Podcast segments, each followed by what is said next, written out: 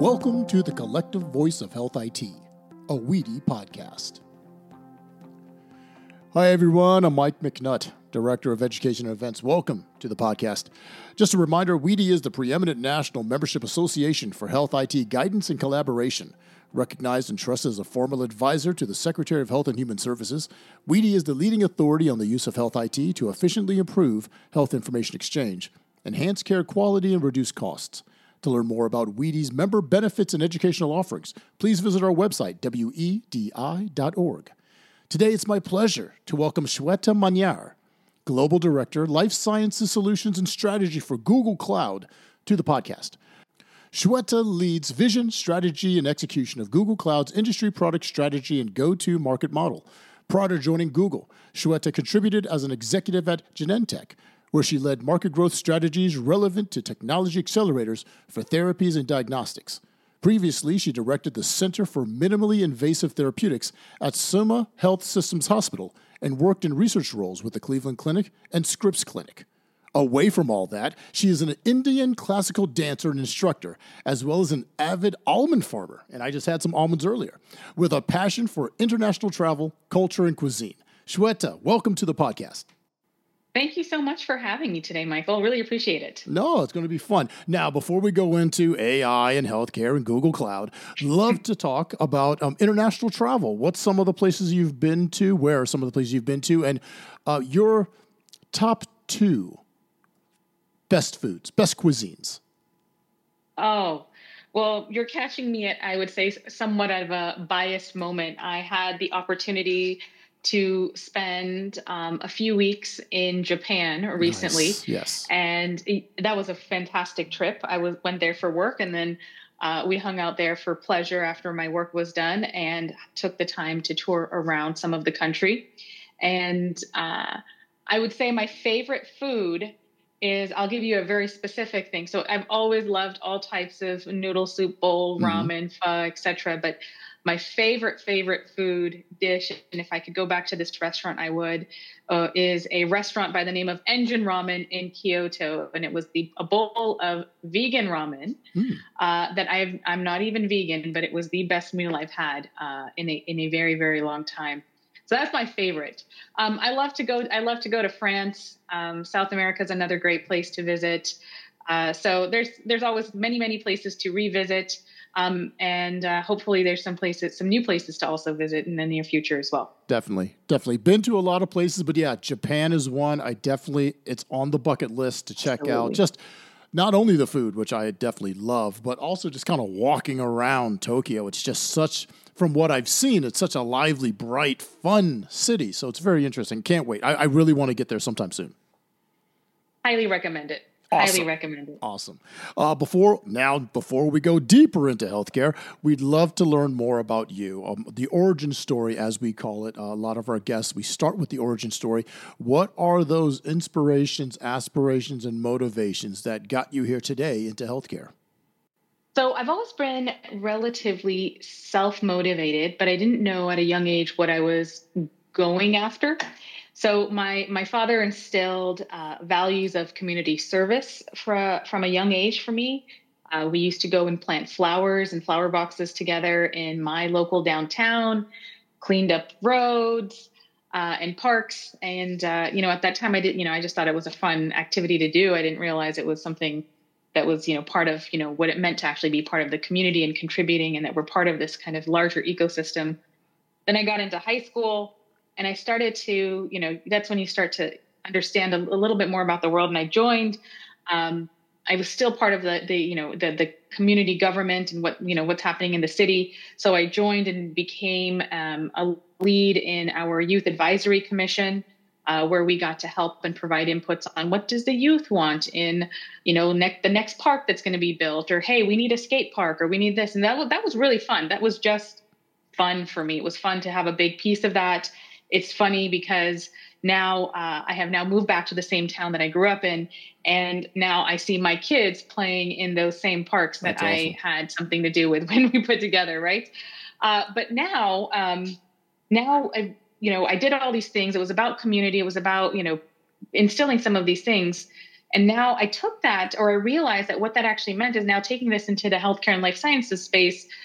I would say these experiences of giving back and being part of something of a bigger part of a community uh, actually really did bring together my outlook. Um, one of the prior roles that you mentioned was uh, working in tech transfer in a hospital system uh, that brought together researchers uh, from universities and community hospitals to help think about well, how can you take what a researcher is doing and apply it into a commercial setting? What does a surgeon need sitting in the hospital? So when I arrived to that job um, about how do we commercialize these ideas in tech transfer, I realized that there wasn't even anything to commercialize mm-hmm. because researchers and the hospital surgeons and physicians they were too um, uneasy or they were too scared to even share their ideas and so the biggest part of that was how do you create trust and hey we're part of a bigger ecosystem and this is how we can share you share you share your research we can figure out how to apply it. Um, then when i moved over to genentech and moved into to pharma i saw this at another level. People were excited about talking about technology right? What's the next mobile medical app? Um, you know all the ibm watsons of the world the googles of the world you know they say that you know technology is going to be um, that silver bullet on how do we you know how do we fix all the problems that the, the industry has. And it still was about how do you get different groups of people to understand and talk to each other in a measured manner and that was the same thing about working in you know even frankly planting flowers and working side by side with people of the community from all walks of life it really forced you to th- help think i know it doesn't sound like it's connected but it really has mm-hmm uh, brought in the outlook of, you know, it's not just about I'm right and you're wrong. Um, there's always ways to help you understand. Well, why is this way? You know, why why do I, why is this my perspective? Why is that your perspective? And bringing that together. So now, being at Google allows me to bring my passion for the healthcare and life science industry, um, and how do you use technology to give back to the industry? And so we get to take the vast amount of um, technology that Google is well known for, and then apply it to the healthcare and life sciences industry in what is going to hopefully be the most meaningful way to enable healthcare and life sciences to do what they do best. No, no really, that's fantastic that's because uh, and, and yes, they are all connected because what we're doing is we're breaking down silos. And by breaking the silos and establishing a greater level of communication, it will yield better results. Sure, within your own silo, you could probably yield some pretty decent results. But just think, what's what's the person right next to me doing? What's the person around the corner doing? Let's bring, especially you know, your the history of putting together a park. Yeah, let's focus on if the kids, the skaters. Well, we have seniors, we have other people. We have to incorporate all these people, and that makes the experience a whole lot more enjoyable for everyone. So that's what we're trying to do in healthcare, right? We're trying to break down those silos in order to create a better healthcare experience. So, and, and with Google you know, you have all the technology and resources. So, um, looking up Google and news and healthcare, it's a lot about AI right now. So, so let me know. Uh, tell tell our folks what's what's the latest. What's the haps? What's going on with Google in terms of healthcare and AI? So it's a very exciting time for I think uh, for everyone right now um, in in the technology space and personally, of course, uh, bias, uh, you know, I'm being very frank about the bias that I have for, and I think it's very exciting for healthcare and life sciences right now. Mm-hmm. Um, Google was founded right on this concept of bringing more information to more people uh, is going to vastly improve lives, right? If you can do that at a scale. And so we see that organizations are trying to build solutions on our platforms and they're trying to leverage the different google google innovations to transform how their healthcare or their life science industries um, operate or how their companies operate so i'll give you a couple of examples um, some of the tools that google has we're not we won't go into the specifics from a tech perspective but actually how that technology is applied um, last year, we announced um, the medical imaging suite, which was an AI assisted diagnosis. Uh, AI assisted diagnosis tool or technology that's being used by uh, various companies. Hologic is one of them to improve triaging for cervical cancer diagnoses. Um, we also have Hackensack Meridian Health, who's also using that same technology, the medical imaging suite, to help predict metastasis in patients with prostate cancer. Um, there's also other other AI powered solutions that we've also uh, we've also announced that have to do with supporting um, the using AI for uh, in drug discovery efforts. With um, how do you help model? How do you help create more of a predictive model for how do you uh, look at your drug discovery?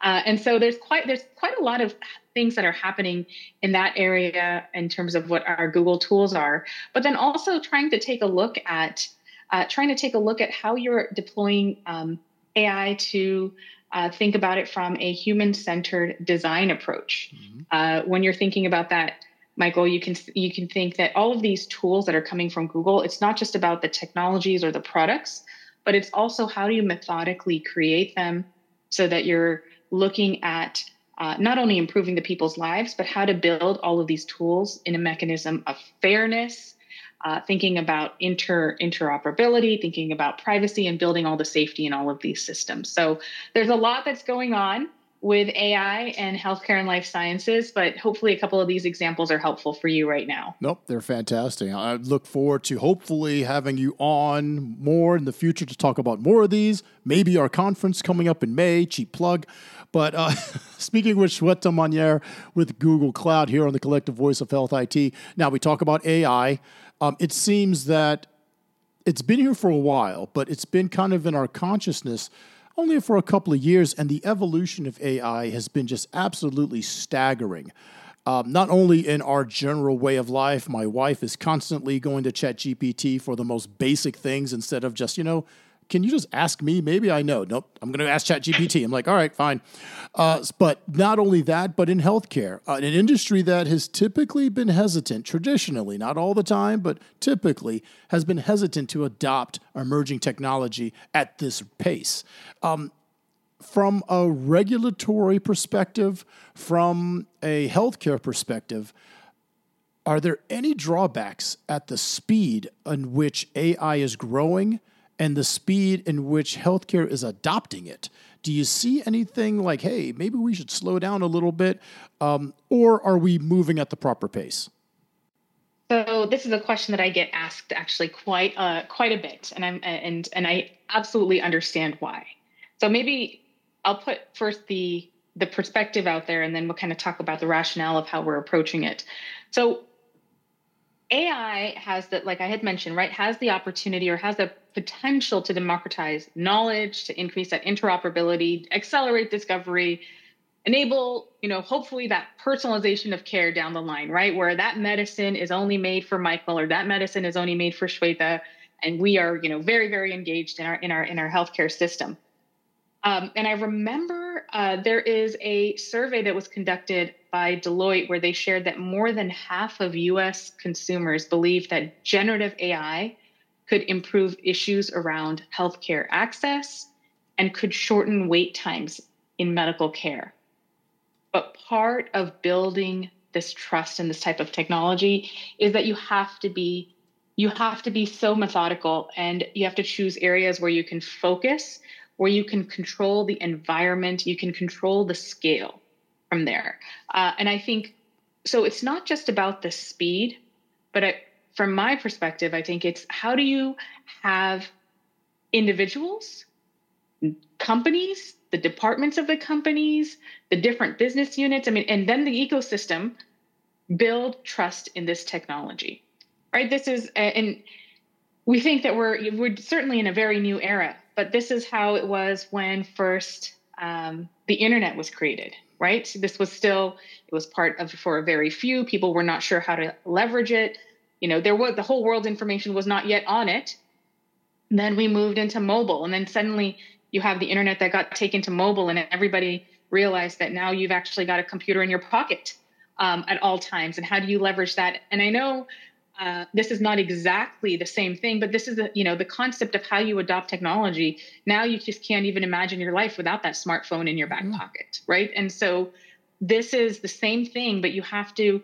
because we're talking about the healthcare and life science industry or any regulated industry, you just have to be methodical about that. So it's not. I'm not talking about the speed of it, but in the way that you test it has to be in a controlled environment, choosing use cases that are uh, less risky, that uh, where you can actually test this before you try to scale this, and then not just you know the industry doesn't just have to do that but how do you create the transparency mm-hmm. to give the confidence to everybody who's using this technology not just the IT folks who are using the technology, right? Not just the technical folks, but the healthcare providers who are actually receiving on the other end of like, if they're telling you, you know, if the output is saying, you know, choose medicine A, B, C and not XYZ, that healthcare provider should have full confidence in the system mm-hmm. about why this, you know, the output of this algorithm is telling you to choose this medicine over another.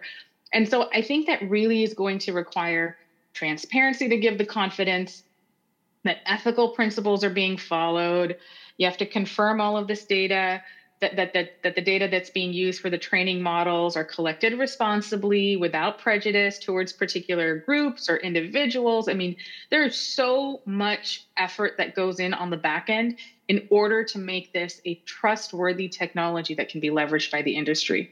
And I know I'm going off, you know, much longer maybe than you expected, Michael, but this is a, an area that I think is really important because – I firmly believe technology is the least part of, you know, the, the least, it's the least difficult part of this entire evolution.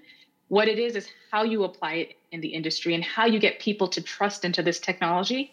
That's where the lift is. Yep. And you have to be very methodical and clear about that. Yep. And you have to, when you're dealing with technology and you're dealing with patients, a lot of folks are still healthcare is usually is, is unique. It's one of those industries where people still want that face to face.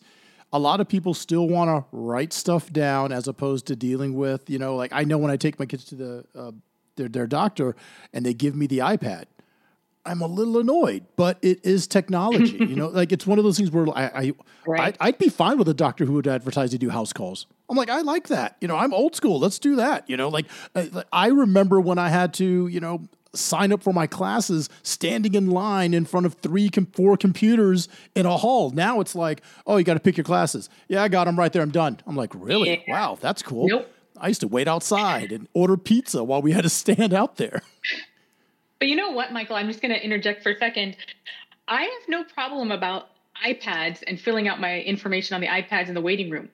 My issue is actually why do we have to rewrite our name 10 times in our health history? Yes. I just had to check in to my, I have an appointment next week and I'm checking in. I'm like, oh, well, you have all this information, right? And it pulls up the screen and it's all blank. I'm like, I've, I've been a, I've been a patient here for years and you don't have my information.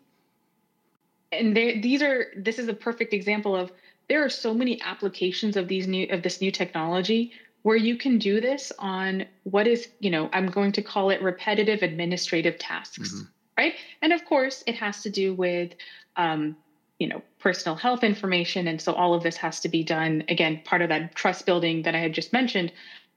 But that's exactly it, right? These are the use cases. It's, we will certainly see how it is going to support drug discovery and this, and right, but there are some very, very easy, low hanging opportunities uh, where we can just uh, take care of some of the repetitive tasks that will help make it a better experience for you and me and everyone else to be part of the healthcare system, right? Definitely. Definitely. I'm looking forward to the opportunity of not having to fill out my stuff again and again and again. I get updates, but still, you know, like I know my name, you know my name, I don't have to retype it. Uh, speaking with Shweta Maniar here with uh, Google Cloud on the collective voice of health IT, uh, let's shift over to the patient side. We started talking patient. Let's go fully into patient experience here. Uh, recent regulations. I mean, we just had um, a regulation drop yesterday from CMS, um, and emerging technology that we discussed, AI, um, have seemed to join forces to grant the patient unprecedented access to their patient information, uh, allowing them to be a more active participant in their healthcare experience. You know, oftentimes it's just like, yes, doctor, no doctor, I understand, doctor. All right, thank you very much. Here's my money. Now you can kind of really control that information. Um, how do you see this newfound ownership benefiting the healthcare industry, benefiting a Google? Um, and are there any challenges that the industry needs to address with this enhanced ownership and kind of not only my hands, but potentially other people's hands in my patient data? So, I think this is going to benefit the patients, and I think this is going to benefit the ecosystem, right? This is not a benefit of technologies or anything like that. So, as you mentioned, right, people are getting more active in active in getting access to their personal health information as a patient. You know, when you and I were growing up, we had, uh, you know, you go in, the doctor says you've got strep, you listen to the doctor, you take the medicine that they say, and you stay home, right? And that, you know, that's kind of how it worked. Now here, you're coming into a time where people, you have Dr. Google, right?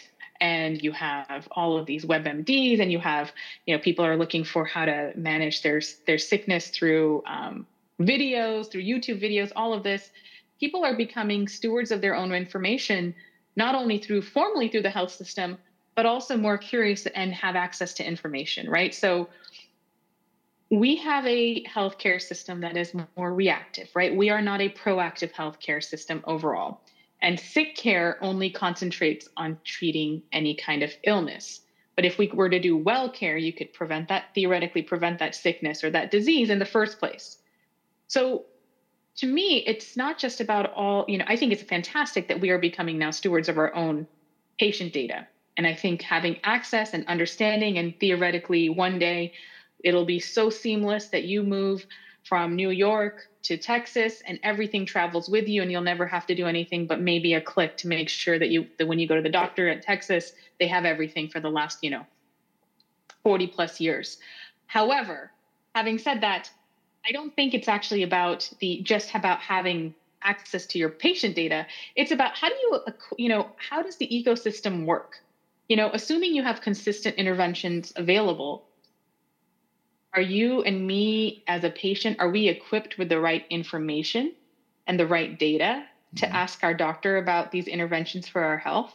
You're, we are making the assumption that what we're reading or what's you know coming you know what we're looking at um, in our different social media feeds is giving us the right health information a good chance it's probably not right so what if people don't have the actual uh, my concern is more around what if people don't have the actual understanding to make decisions mm-hmm. about how to take charge of their health. Literacy. What if people don't exactly exactly. What if people don't adopt the behaviors that you need? Like if we're you know think about parents or grandparents if suddenly they become you know here's a virtual folder of all your health information do they know what to do with it? Right? Will they actually take the right action on what they need to do with that? So that's i think part of it is we have to be you know yes we are being able to take more charge of our patient information of our own selves but we also have to make sure that the ecosystem has to move maybe it has to be more of a hybrid and, and, environment where we go to a hospital as a last resort um, but it's not just about having access to data, it's actually having the ecosystem and the infrastructure around it so that people are actually enabled to have access to that information, understand what that ma- ma- information means. So that's why I started with saying it's not just about you know having access you know the empowered patient with access to their information but it's about well care not sick care it's about equity and access to information for everyone then being an empowered patient is going to mean something. Yeah. Definitely. Yeah, you definitely need that literacy idea because you're going to have all this information. Now, like it shifted from yes, doctor to what do I think? I need to be the ownership. I need to be the steward of of, of my you know healthcare information. Um, yep. Now let's shift even closer to you know uh, even more personal stuff. We've gone from you know Google and the healthcare. We've talked about AI, and we even talked about. I want to ask about almonds later, uh, but uh, I want to talk about you know your position as um, a woman leader in this business, in this industry. Um, you are still on the executive uh, committee of Springboard Enterprises Women's Health Tech Hub, which is a program designed to catalyze the growth of women led companies across the tech space for healthcare devices, diagnostics, and information uh, for a whole host of things. Um, I mention this because I want to talk about women in healthcare leadership uh, and the unique challenges they often face. How have you addressed those challenges and obstacles and barriers uh, of being, as, as I've read, the only, in quotes, in the room? And what advice can you offer women and other onlys in navigating this industry? So I'm really glad that you asked this question because uh, I don't think we often hit it uh, head on. And I think it's something, maybe particularly as a female, because you've had to be in a room where you are the only, right? I get to be the only female, the only female of color, the only female of color with, you know, within a certain age range or whatever. Um, you feel like because you're the only, there's no one around there to help you. And I think it's because then you have this thing of like you you've got something to prove that you deserve to be in this room. And so I've certainly made my mistakes, uh, which have led to long nights of working and trying to backtrack. So one of the things that I have, and and I, did, I am not have not perfected this, but I'm learning to become more proactive in prioritizing everything ruthlessly. Uh, it's a work in progress, and it has it will never be mastered.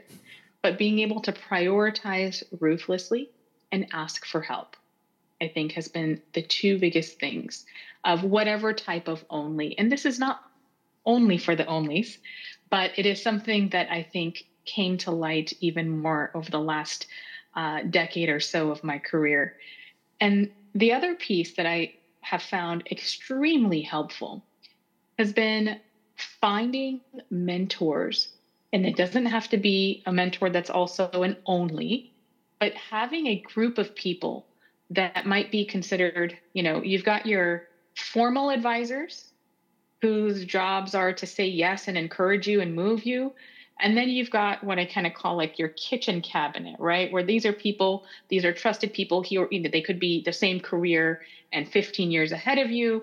They could be, you know, same, you know, same stage of, you know, career, totally different industry. Some one piece of it to be common, but these are the people who are such trusted advisor. They will call you out when you are totally off off base.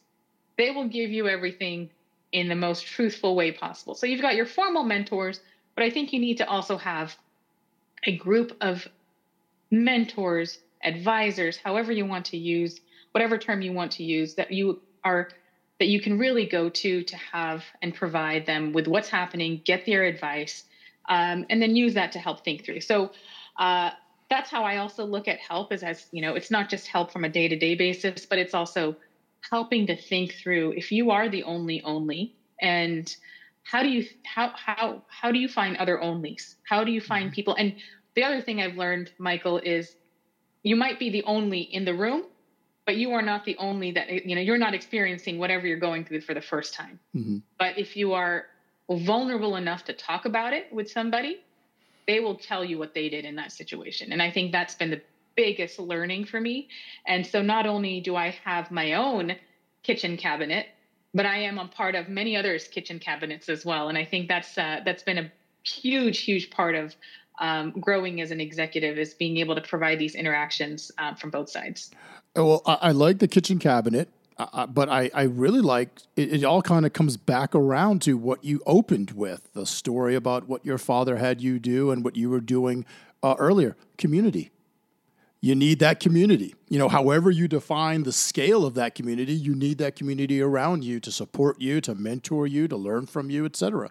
So, so really, it kind of all comes back around. I like the way a good podcast it all comes back around. I appreciate that. Thank you so much for that. Uh, that was excellent advice. It was all planned. It was all planned. It was perfect. It was all planned. I love it when a plan comes together.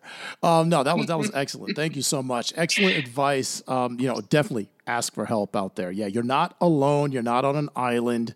You know, and if you're on an island, seek help. You know, like you know, don't be on an island. You know, try to try to try to get that community. To Excellent advice. Uh, thank you. Uh, such a fantastic leader in the industry um, and a fantastic podcast guest. Thank you so much. Um, before I let you go, is there anything you'd like to plug, recommend to our listeners? You know, I would just leave it with this philosophy. You know, we did talk about community quite a bit um, and string that along through today's uh, today's conversation. But I think I'll leave everyone with uh, a mentor shared this advice to me on on on leadership and how how you go through your career. Uh, it's not just about moving from A to B, it is about how you bring everyone along from A to B. And so we are all really important parts of the healthcare and life science industry. Whether you're a tech company, you're a patient, you're a healthcare or you know company or uh, entity, you're a life sciences organization, but we need to keep that in mind, right? That it's actually about bringing everyone along. And as I had said earlier, technology is actually probably going to be the easiest piece. It's how do you bring trust and build the ecosystem and infrastructure around it. So thank you so much for today. No, it's my pleasure. This was awesome. And um, I did want to ask about almonds. How how is the how is the milk made? I'm I'm totally confused. so I will tell you, yes, uh, almond milk is actually made. Um, you, you you know, contrary to all the jokes, right? You're not actually milking an almond. Almond milk is actually created with um, peeled almonds okay. that are then uh, soaked in water and then blended up into and then you know you remove you know put it through a strainer remove the the uh, the pieces or the fiber mm-hmm. but um, once you blend it in water that is actually almond milk that's it if you were to go home yeah if you were to go home and have completely peeled almonds right without the brown skin on it and put it and soak it in water overnight throw it in a blender with some fresh water blend it up that's almond milk you put it through a cheesecloth or a strainer you can have like more you know cleaner almond milk without kind of you know the the kind of gritty pieces of almond in there. But that is almond milk. Why did I think it was more complicated? I, I nope. that's it. I could do that today. You can. I'm gonna go do that today. Thank you. Not only did I learn about community, not only did I learn about Google and AI work, I've learned how to make almond milk. Excellent. It's like a triple aim here in podcasting. Uh, Shweta Maniar, Google Cloud, thank you so much for being an awesome guest. And I look forward to having you back. And I look forward to hopefully having you and Google be a part of WEDI Education in the near future. Thank you so much. Uh, this has been the Collective Voice of Health IT, a WEDI podcast where the healthcare IT community connects, collaborates, and creates solutions for a better health system. Find all our episodes as well as information on our association on our website, wedi.org. Thank you for joining us and be safe.